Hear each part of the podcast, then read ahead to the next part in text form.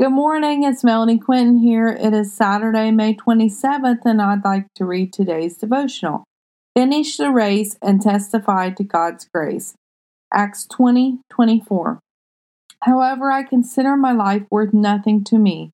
My only aim is to finish the race and complete the task the Lord Jesus has given me the task of testifying to the good news of God's grace.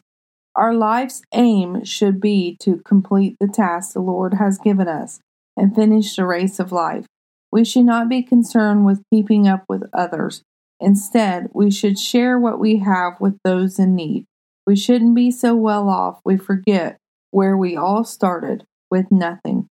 Besides, you and I can't take anything with us when we die, so why not find ways to show and share the Lord's grace and abundance today?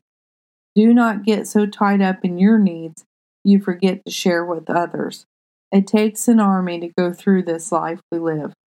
We are beyond blessed. We have all of our needs met. Even if you are uncertain where you will get the money for that expense, the Lord is there ahead of you, making a way. Maybe you are working on health concerns and just want to be well. Yes, He is there with you. Do not put so much value on your life that you forget to testify of how the Lord has changed your life.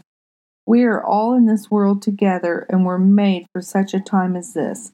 Be true to who you are and who the Lord made you to be.